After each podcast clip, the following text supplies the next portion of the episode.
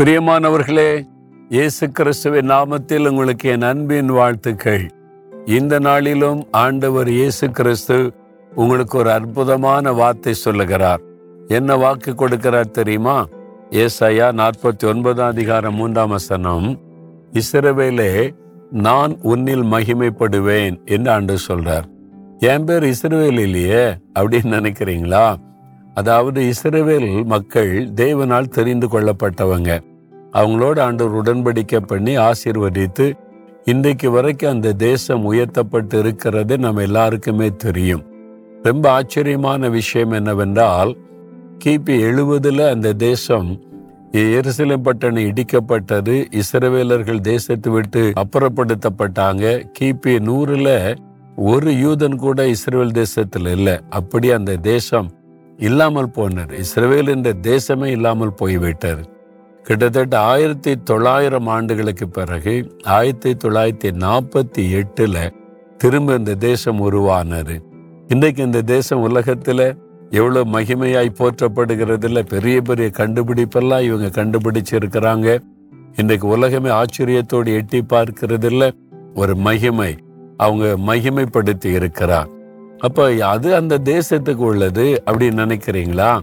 இஸ்ரவேலே இந்த ஆண்டவர் சொல்றதுக்கு என்ன காரணம் தெரியுமா? நாம் ஆவிக்குரிய இசைவேலர்கள் என்று வேதம் சொல்லுகிறாரு. இயேசுவை நாம ஏற்றுக்கொள்ளும் போது அவருடைய பிள்ளை ஆகும்போது ஆவிக்குரிய இசைவேலர்கள் ஆக்கப்படுகிறோம் என்று வசனம் சொல்லுகிறாரு. அப்போ உங்க பேர் எதுவா இருக்கலாம்? ஆனா இப்ப ஆண்டு சொல்றாரு இஸ்ரவேல் தேசத்தை எப்படி நான் ஆசிர்வதித்து மகிமைப்படுத்தினேனோ அதே மாதிரி உன்னில் நான் மகிமைப்படுவேன்.